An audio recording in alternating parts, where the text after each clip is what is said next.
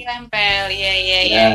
Padahal tadi Wah, di kulitnya tulang itu, itulah awal dari penyembuhan tulang. Jadi meskipun bentuknya kayak apa, kalau cuma untuk nyambung pada anak itu hampir mesti bisa nyambung.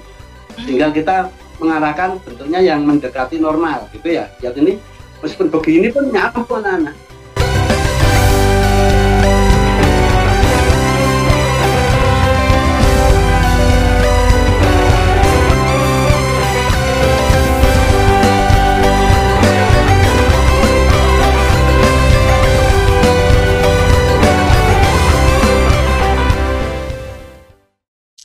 Semuanya, Assalamualaikum warahmatullahi wabarakatuh. Salam agromedis.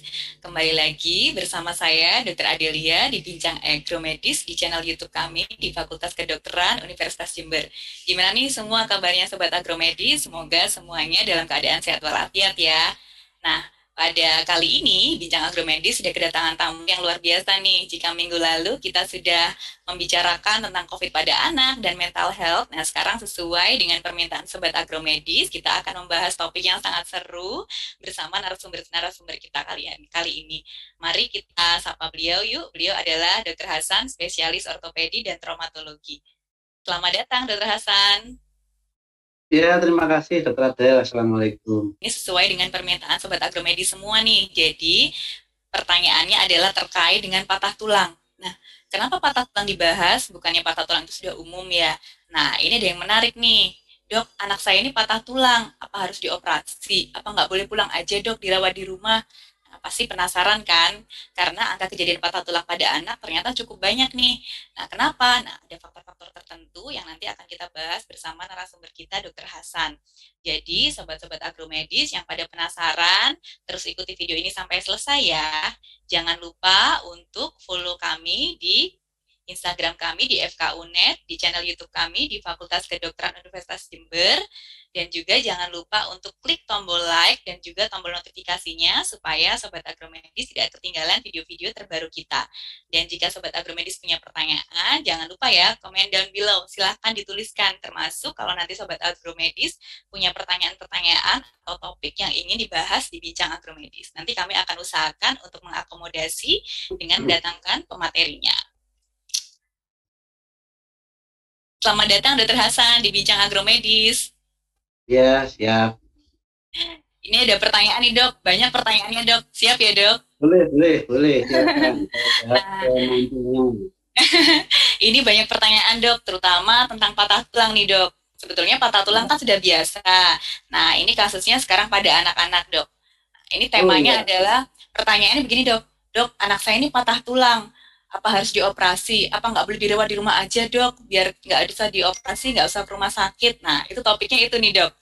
Nah banyak Iya, orang iya, tua yang iya. anak saya di rumah aja nih, nggak usah dioperasi dok, takut ke rumah sakit. Nah ini pada anak-anak menjadi khusus apa bedanya ya dok kalau patah tulang pada anak dan patah tulang pada dewasa? Termasuk kalau kasusnya pada anak-anak patah tulang tuh kira-kira eh, biasanya karena apa dok?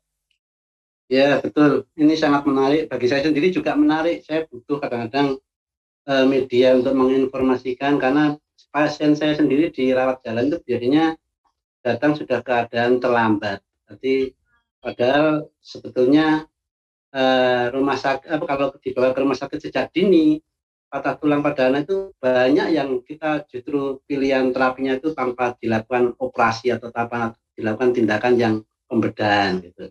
Hmm, oh bisa berarti ya dok ya? Tanpa sangat bisa ya bahkan kasusnya saya apa hitung-hitung dari yang saya dapat itu lebih 50% tanpa dilakukan operasi sangat bisa untuk anak-anak. Wah, informasi yang baru nih buat sobat agromedis. Biasanya kalau anak-anak itu kenapa dok? Ini insiden patah Nah, tulang. ya Eh, kasus anak itu sangat menarik bagi saya sendiri juga menarik juga ini karena eh, istilah kita itu mode of injury kejadian pada anak-anak itu macam-macam ya kalau orang dewasa kan hampir semuanya kecelakaan lalu lintas dan Ya. kecelakaan mungkin karena eh, membetulkan rumahnya gitu. Tapi kalau anak-anak lebih banyak lagi misalnya anak itu biasanya bermainnya tuh over berlebihan. Jadi di dalam rumah di kasur di kursi sama kakaknya sama adiknya bahkan sendirian pun dia bisa terjatuh. Kalau jatuh posisi betul sebetulnya anak-anak itu lebih aman. Tapi karena kadang-kadang posisi yang salah tangannya menahan badan maka terjadilah tangannya bengkok tangannya ber- berubah bentuk dan biasanya ada uh, kalau diputus tampak adanya patah tulang pada tangan atau kakinya. Itu banyak sekali. Yang kedua anak-anak juga di sekolahan. Di sekolah oh, ada jam iya, istirahat. betul, betul. ya di sekolah ada jam istirahat dan di sana dipersiapkan permainan yang bermacam-macam. Kalau yeah. kita pernah punya ya kalau punya anak yang masih playgroup atau TK bisa dilihat sendiri ada yang muter-muter ada yang naik-naik ada yang lompat-lompat semua itu punya apa tempat untuk terjadinya jatuh dari pada anak dan menyebabkan patah tulang. Kemudian ada lagi eh, lingkungan. Biasanya bermain dengan teman-teman selingkuhan mungkin main bola, main tak sodor atau main apa itu. Itu bisa lari ke sana kemari, bisa patah tulang juga. Ada juga anak-anak biasanya cermet melihat mangga, rambutan di pohon. Oh iya iya. Nah, ya, ya, orang ya, biasa kan dengan sangat hati-hati pakai tangga dan lain kalau anak-anak enggak pakai itu biasanya langsung naik. Langsung naik ya dok. Iya.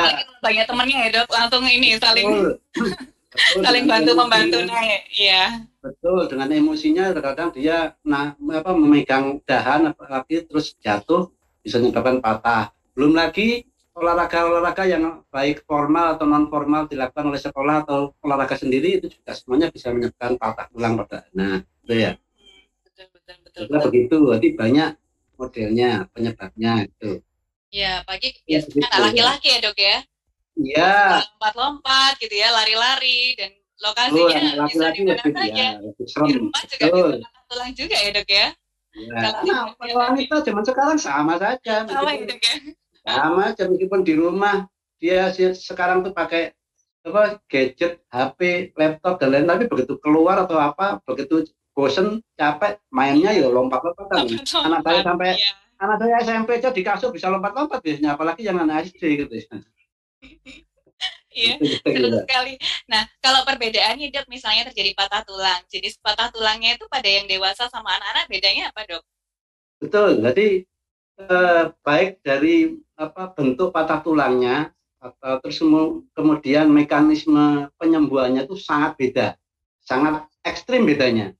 Misal patah tulang pada anak-anak itu eh, banyak istilah yang kita dapat di apa di, di buku ya ada green stick, ada deformity, ada patah tulang di garis lempeng pertumbuhan. Eh, green stick itu seperti dahan ini saya bisa memberi contohkan. Nanti nanti ada contohnya tak apa peragaan apa kita ngambil dahan aja yang warna hijau sama yang tua gitu ya. Kita patahkan. Dan pada proses penyembuhannya pada uh, uh, proses penyembuhan patah tulang itu berawal dari kulit tulang dan di dalamnya tulang. Jadi kalau istilah kedokterannya dari periosteum dan endosteum.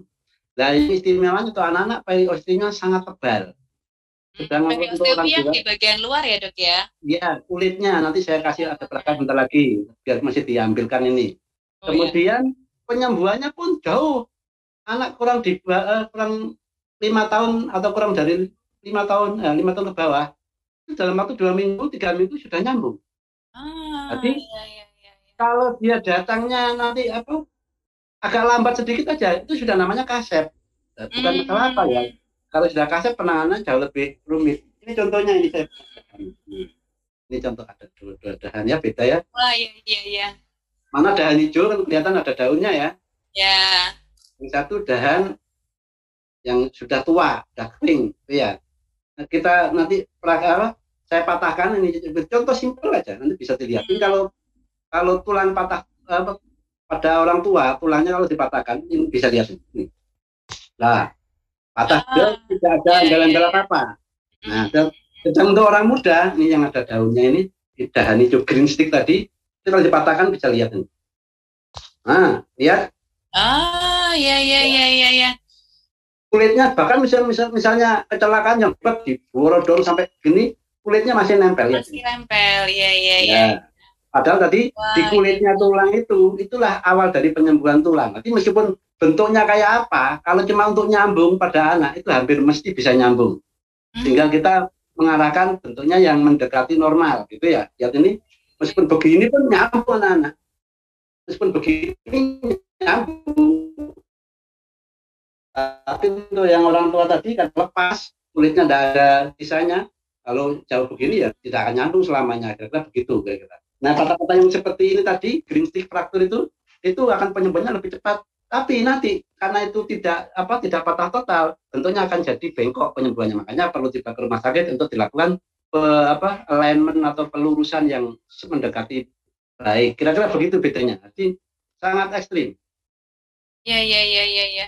Berarti nggak boleh terlambat tadi ya dok ya, nggak boleh kasep tadi ya dok. Setelah ada ya. uh, kasus itu segera dibawa ke rumah sakit ya dok. Berarti nggak perlu Betul, takut harus ke rumah sakit ya dok.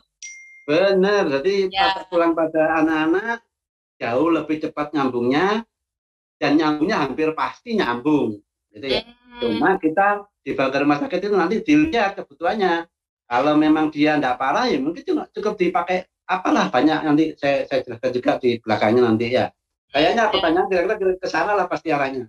Kalau iya, nggak iya. pakai apa, kira-kira begitu. Iya betul ya. betul nih dok dan mungkin sesuai sama tempatnya ya dok. Kalau misalnya patahnya dok di tangan atau misalnya patahnya di kaki, ini misalnya patahnya di persendian gitu dok. Kemungkinannya ya dok kalau di rumah sakit itu mungkin terapinya seperti apa dok kalau pada anak-anak? Ya, jadi pada anak-anak secara umum menurut saya justru mungkin bukan cuma 50 persen ya mungkin bisa 80 90 persen itu patah tulang bisa tidak lagi bisa dilakukan tanpa pembedahan. Nanti pertama kalau misalnya patah tulang pada misalnya tulang-tulang apa ini klavikula kalau Indonesia tulang belikat gitu ya itu patah-patah tulang seperti itu kadang-kadang tidak perlu tindakan apa-apa. Kalau anaknya di bawah lima tahun biasanya dikasih amsling atau mitela atau gendongan itu juga tidak mau. Dibiarkan juga tidak apa-apa. Kalau di atas lima tahun mungkin pakai pakai apa amsling atau gendongan istilahnya orang orang orang kita itu. Jadi jadi sangat simpel. Tapi tidak diapa-apakan. Hanya observasi dikasih gendongan dikasih apa itu sudah cukup.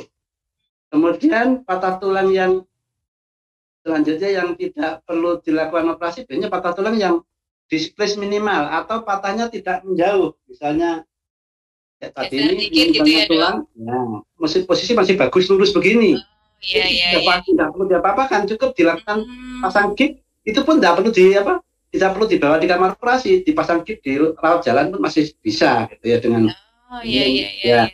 kecuali yang bengkok begini nah mungkin kalau sudah bengkok begini ini wajib dilakukan reposisi di kamar operasi untuk dilakukan pasang kit. Tapi bukan dioperasi mas ya, tapi cukup dipasang kit, gitu ya.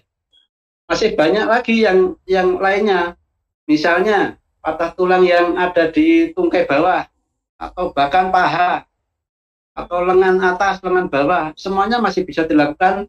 Bila ringan cukup dipasang splint atau dipasang kit di rawat jalan.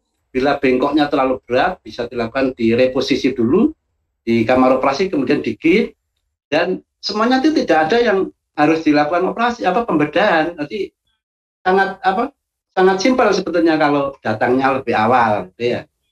Kemudian yang mana yang harus dilakukan apa dilakukan operasi itu khusus untuk beberapa patah tulang yang menyebabkan patah di sekitar sendi patah di sekitar garis pertumbuhan atau lempeng pertumbuhan yang di dekat sendi juga. Itu mungkin kita harus waspada dan harus dikerjakan, bahkan harus dikembalikan dengan sempurna. Tapi seandainya meskipun dekat sendi tapi tidak terlalu meleset atau tidak displace berlebihan, sangat mungkin masih hanya dilakukan uh, pasang gips saja, reposisi pasang gips itu. Jadi banyak yang bisa kita kerjakan dengan tanpa pembedahan untuk pada anak khususnya. Kalau orang dewasa lain itu ya. Untuk anak-anak uh, masih bisa sekali itu dilakukan begitu. Kemudian kapan yang dilakukan operasi juga? Tentunya untuk patah tulang yang tulangnya keluar tampak dari oh, luar iya. atau ya patah tulang terbuka itu wajib. Pertama tujuannya untuk membersihkan luka, selanjutnya untuk melakukan stabilisasi bisa menggunakan kit, bisa menggunakan alat, wire atau kawat atau plat, kira-kira begitu. Jadi banyak. Ya, ya. Kalau yang di reposisi tadi itu berarti maksudnya hanya dikembalikan kok yang bengkok yeah. diluruskan ya dok yeah. ya? Di reposisi yeah. ya dok ya? Bengkok begini diluruskan. Nah, ah, ya. Dalam kalau diluruskan langsung begitu kan sakit. Nyiksanya yeah. pelanggaran HAM nanti repot ya. Harus dilakukan pembiusan sedikit. Biusnya pun enggak bius dalam seperti operasi yang sungguhan apa yang pembedahan itu. Jadi yeah, biusnya yeah, cukup yeah, yeah. cukup masker, Terima udara oksigen. Nah, oksigen yang ada apa obat anestesinya dia tidur sebentar biasanya lakukan reposisi dalam waktu lima menit 10 menit selesai kok tidak lama gitu. Ya, nah ini sangat membantu. Penting ini buat sobat agromedis. Jadi kalau ada kasus patah tulang nggak usah takut ke rumah sakit ya dok. Nanti datang dulu ke rumah sakit, diperiksa dulu, baru nanti diberitahukan tindakan yang selanjutnya. Jadi jangan sampai tadi terlambat ya dok ya. Sayang sekali padahal angka penyembuhannya cukup baik kalau pada anak-anak ya dok ya. Wah, mendekati sempurna, mendekati oh, sempurna. Mendekati sempurna. Ya, ya, ya, ya, ya. Nah, itu kan berarti tadi kalau walaupun dibawa ke operasi ya dok, kan nggak di nggak sampai di apa namanya ada belahan lukanya ya dok ya? Pembedahan, betul. Ada pembedahan ya. Tetap diusahakan apa dilakukan tanpa pembedahan, nanti di posisi pasang kip gitu aja. Kecuali tadi yang luka terbuka, patah terbuka atau patah di sendi yang apa eh, lepasnya jauh. Yang kira-kira kalau dilakukan uh, tanpa pembedahan akan meninggalkan bekas atau hasil yang kurang baik ya itu baru dilakukan operasi. Jadi sangat jarang, sangat ya, ya. sangat jarang. Berarti itu salah satu kelebihan ya dok kalau tanpa operasi adalah tidak ada pembedahan. Berarti nggak ada bekas lukanya nanti ya dok ya. Nah ya, mungkin betul, selain betul ya, ya selain iya. nggak ya. ada bekas luka dok, kalau misalnya tanpa operasi kelebihannya apalagi dok selain tadi tanpa bekas luka? Dok? Uh, tidak ada bekas itu menurut saya saya kadang-kadang tuh apa kalau kita melakukan tindakan atau apa pilihan-pilihan terapi pada uh, penderita itu berpikir seolah-olah itu keluarga kita sendiri anak saya sendiri gitu ya. Jadi saya membayangkan kalau misalnya anak-anak mulai kecil sudah pegangannya apa bedil-bedilan suka lari-lari ke sana kemari gitu ya. jatuh patah terus dioperasi. Padahal cita-citanya jadi kepengen jadi angkatan bersenjata Republik Indonesia ah, pertama iya polisi. Lah ya, ya, nilai-nilai nilai fisiknya yang pernah dilakukan operasi itu kayaknya akan berkurang. Artinya emang emang tidak optimal ya, nanti ya, ya, kasihan anaknya itu kasihan. Nanti bisa merubah cita-cita sang anak untuk menjadi apa tentara atau polisi. Kira-kira begitu. Nanti saya Aduh, sweet ya, banget ini kalau jadi punya sekali. ini. ya sayang sekali kalau dilakukan operasi kalau memang bisa tanpa operasi. bisa tanpa operasi. Betul betul betul Selain itu mungkin dok, uh, apa namanya ya, selain karena alasan banyak, uh, untuk uh, untuk para wanita yang misalnya tuh pengen apa sekarang zaman YouTube ya youtuber YouTube. itu ya. Zaman ya zaman podcast. Bila tampil di depan layar kamera itu harus bahkan misalnya dia ada unsur atau penyanyi atau artis lah itu ya. Itu kalau ada bekas bisa bayangkan. Dia bisa bisa apa tidak pede nanti. Ya, mengurangi kepercayaan diri ya dok ya. Betul. Sangat sangat harus dipikirkan sangat sangat apa sangat sangat penting hal seperti itu. Termasuk juga untuk keluarganya atau untuk masyarakat luas biasanya yang dipikirkan lagi biaya. Ah betul. Ya ya ya. ya. Padahal kalau misalnya transportasinya ya dok nanti kontrol betul transportasi kali. biaya rawat inap uh, implan dan lain-lain. Padahal kalau dia apa datang aja dulu karena tadi kan banyak pilihan. Ada yang dilakukan di rawat jalan biayanya sangat murah. Karena banyak pasang kit tanpa pembiusan, tanpa konsultasi ke dokter anestesi, langsung pasang kit bisa pulang langsung. Sangat murah biayanya gitu ya. Bahkan seperti biaya-biaya rawat apa tindakan kecil yang di, di, apa, di, ada di poliklinis atau di rawat jalan.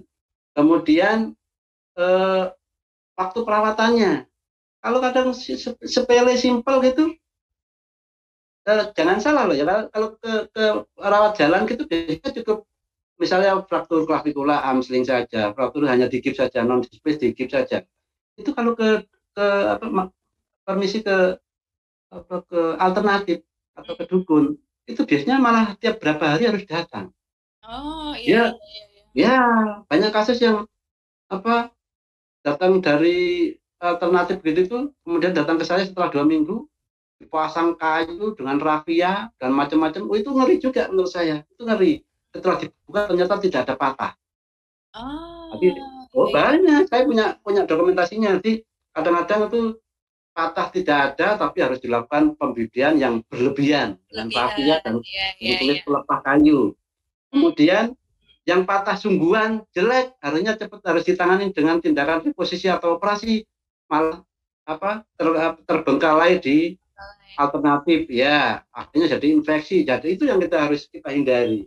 Jadinya awalnya tidak infeksi, jadi malah ketambahan betul, infeksi ya dok ya. Betul, ada infeksi, ada biasanya penyambungan yang tidak betul, ada kekakuan sendi dan lain-lain. Dan penyiksaan menurut saya kadang-kadang tanpa pembiusan tanpa obat dia lakukan pemijatan berapa betapa sakitnya. Loh patah itu sudah sakit ditambahi ya. memar patah sakit sekali ditambahi dengan pemijatan, pemeluntiran, penarikan, oh, luar biasa sakitnya. Itu penyiksaan itu pada anak-anak ya dok, bisa traumatik anak-anak ya untuk berobat ya. Iya, iya. Informasi untuk sobat agromedis ini, jadi uh, harus tepat menentukan tindakan jika anda patah tulang terutama pada anak.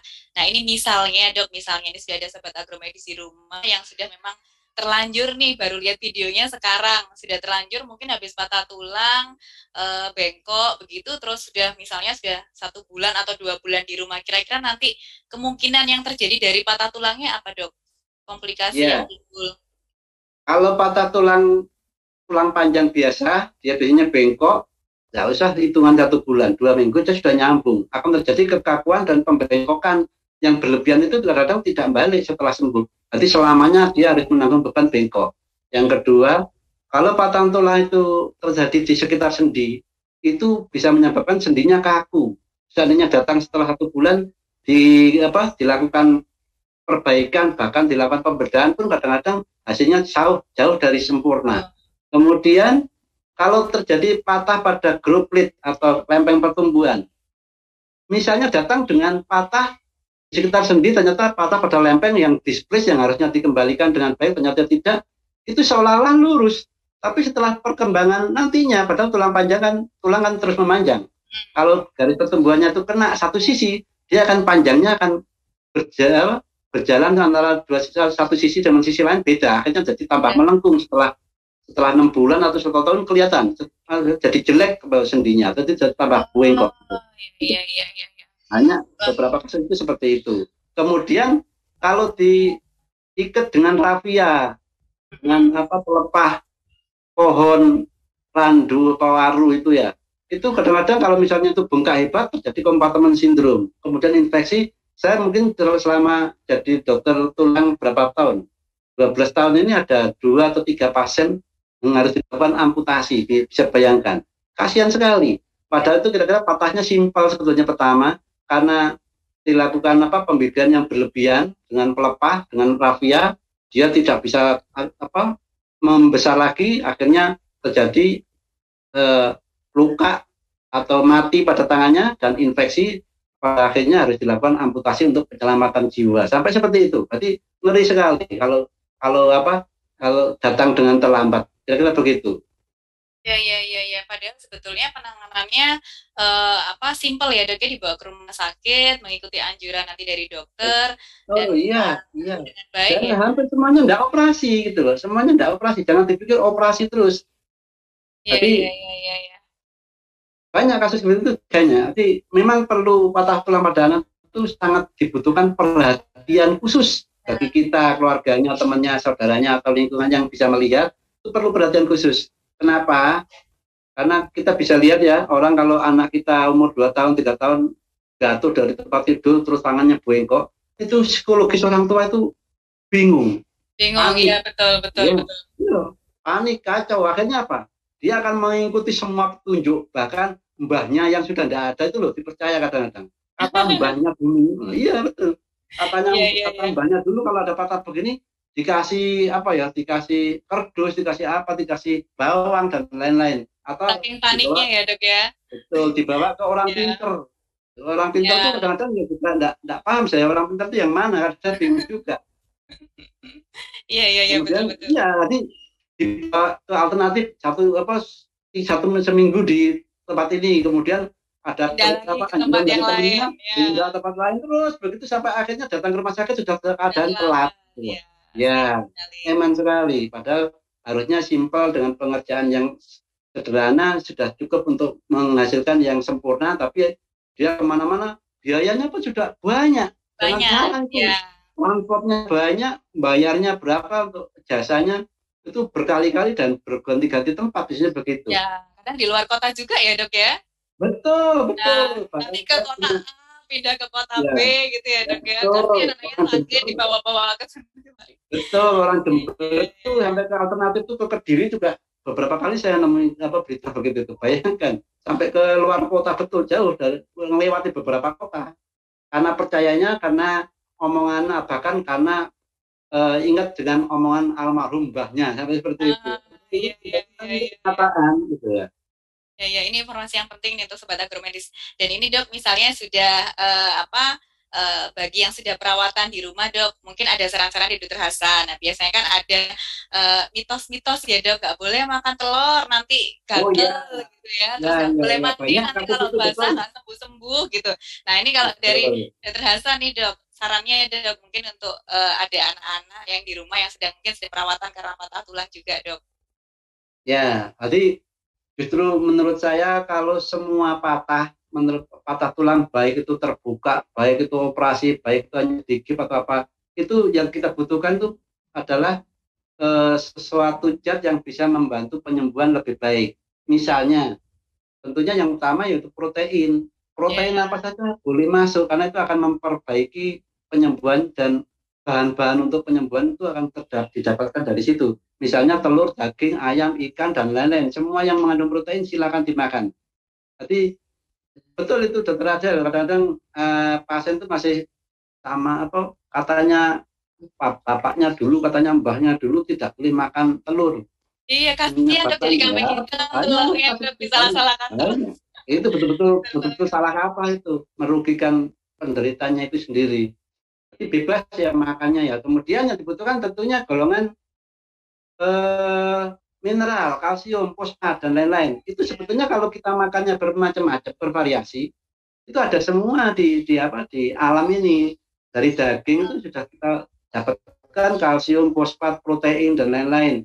Kemudian dari buah-buahan, dari sayur-sayuran banyak. Jadi itu makanan-makanan yang sehat itu silahkan diberikan semua. Bahkan untuk anak-anak kan hampir kasusnya kecil sekali untuk uh, dengan penyakit penyerta misalnya diabetes untuk anak kan hampir tidak ada tapi artinya bebas gitu ya. Ya, ya. Kalau orang tua kan biasanya ada hipertensi, ada diabetes, jadi harus ada makanan-makanan tertentu masih dilarang. Tapi untuk anak-anak tidak ada, artinya bebas sekali, sebebas-bebasnya berarti. Gitu ya. ya. Oh, ini informasinya luar biasa sekali nih Dokter Hasan nih. Dok siap-siap ya dok habis ini nanti kalau di kolom komen oh, ada nih banyak yang tanya nih karena tertarik nih sama Dokter Hasan nih nanti. Wah seru sekali nih perbincangan dengan Dokter Hasan. Besok-besok lagi jangan bosan ya dok kalau diajak dibincang agromedis ya dok. Oke siap. Ya, mungkin ada pesan dok untuk sobat agromedis yang di rumah, mungkin bagi para orang tua jika menemukan kasus patah tulang pada anak dok, ada pesan-pesan khusus yang disampaikan dok? Ya, mungkin para sahabat agromedis sekalian, nanti seandainya kita melihat patah tulang pada anak atau bukan patah ya mungkin baru jatuh kemudian nyeri bengkak atau bahkan kelihatan patahnya silakan dibawa ke rumah sakit. Karena eh, di rumah sakit kira-kira hampir banyak kasus lebih dari 70% itu bisa dilakukan tanpa pembedahan. Karena bila datang terlambat barang yang sederhana yang simpel yang harusnya perlu dilakukan rawat jalan itu bisa menjadi complicated atau susah, penanganannya lebih rumit dan hasilnya pun jauh dari sempurna. Jadi saya berharap untuk sahabat agromedis sekalian, jadi eh, silakan datang ke rumah sakit, jangan takut operasi karena patah tulang pada anak banyak yang tanpa dilakukan operasi pun hasilnya baik. Kira-kira begitu, Dokter Adel. Terima yeah. kasih. Terima kasih sekali lagi saya ucapkan ke Dr. Hasan sudah berkenan kali ini mengisi di Bincang Agromedis. Nah, buat sobat agromedis yang ada di rumah, uh, jangan lupa ya untuk klik tombol like, subscribe, dan juga klik tombol notifikasinya supaya sobat agromedis semua di rumah tidak ketinggalan video-video terbaru dari kita. Sekali lagi saya ucapkan terima kasih kepada Dr. Hasan. Saya tutup Bincang Agromedis pada kali ini. Terima kasih. Wassalamualaikum warahmatullahi wabarakatuh. Salam agromedis. Salam. Salam agromedis. Terima kasih, Dokter Hasan. Iya, terima kasih.